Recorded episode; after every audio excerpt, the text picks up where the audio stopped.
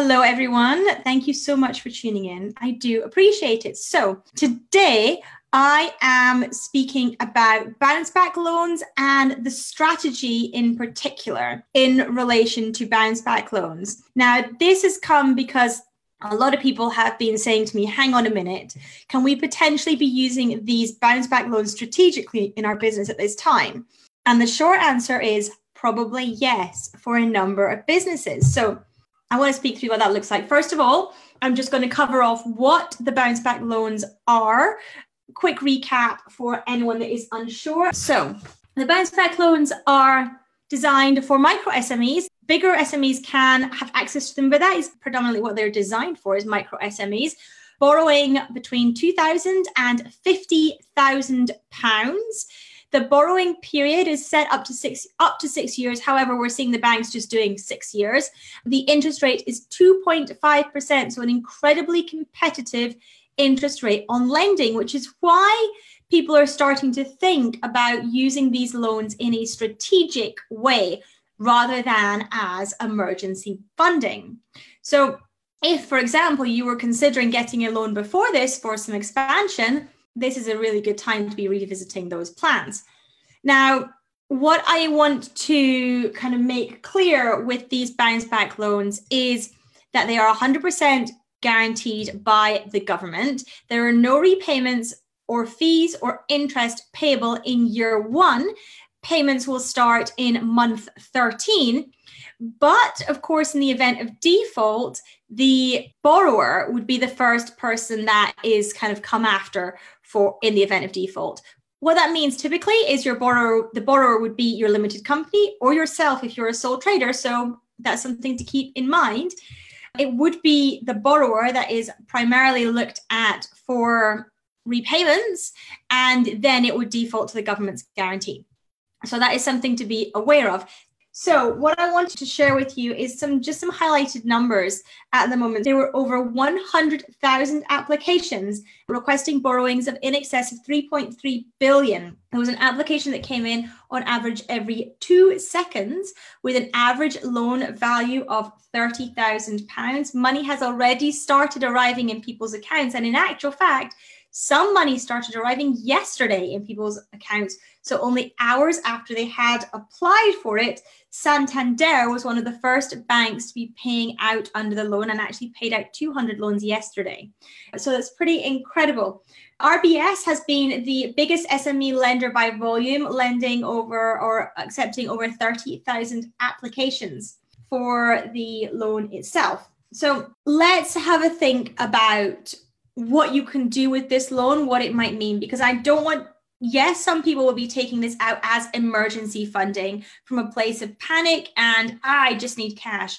But actually, I want to talk uh, today and have you think about today what this might mean to do it strategically. Now, I am not suggesting that everyone go and rush out and get loans for their business, okay?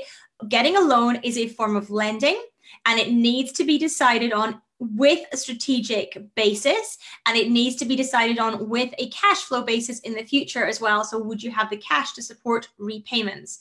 Because although there are no repayments, interest, and fees in the first 12 months, there will be at some point.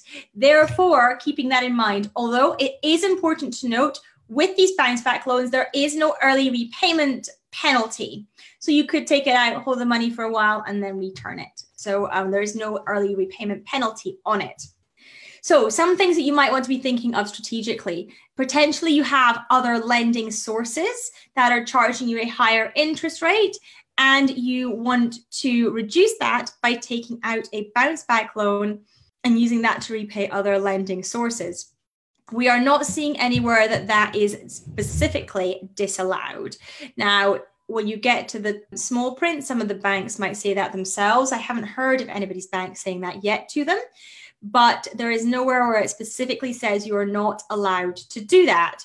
So that can be an avenue that many people are looking at just now. They're looking at, you know, lending where potentially they have a personal guarantee or they are on a high, high interest rate. Can a bounce back loan be used to basically pay those off so that they have a lower level of borrowing going forward, a lower level of outgoings in terms of repayments going forward, potentially an option there to use it strategically.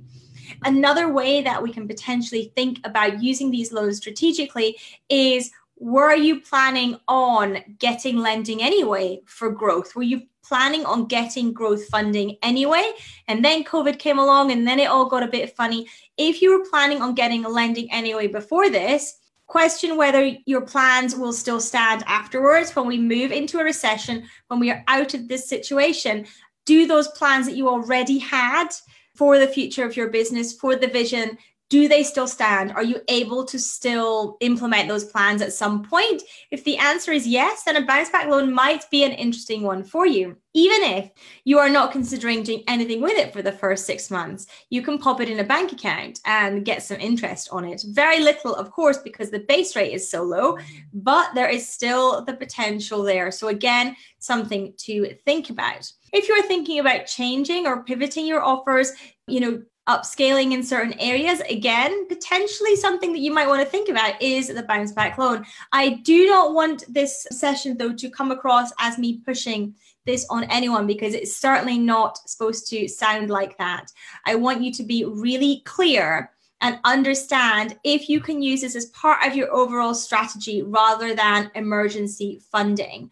And understand what that means, understand that it is still a loan, that it is still repayable at some point, and it is still on the business to repay that. It still falls primarily on the business, even with the 100% government backing. It's only if they cannot recover it from the business that they would then look to call on the government backing. So, really important to note that.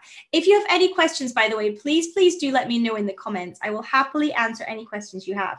Another instance where it might be interesting to consider a bounce back loan is if you are currently in a situation where you are, for example, using invoice factoring and you have thought for a long time, how on earth am I going to get out of this? Bounce back loan might be a way to do that. It might be a way to ensure you have the cash flow to be able to get yourself untied from invoice financing. That's another option that it can be used for. It can also be used if you are running an e commerce business and you're always struggling with that balance of restocking and the cash flow associated with that. You can essentially use it as your own revolving credit facility to enable stock replenishing and those kinds of things too. Again, something to think about for any business essentially operate it as a revolving credit facility where you keep it in a separate bank account. You draw down when you need to you put it back when you don't. You earn interest on it and you make the repayments. Potentially an option there as well for a business. Many many people that i'm speaking to whose businesses are not in dire straits at the moment are looking at this as an option for strategic growth in their business. So if that is you and you have questions about that, please, please do let me know in the comments because I want to be able to answer those for you.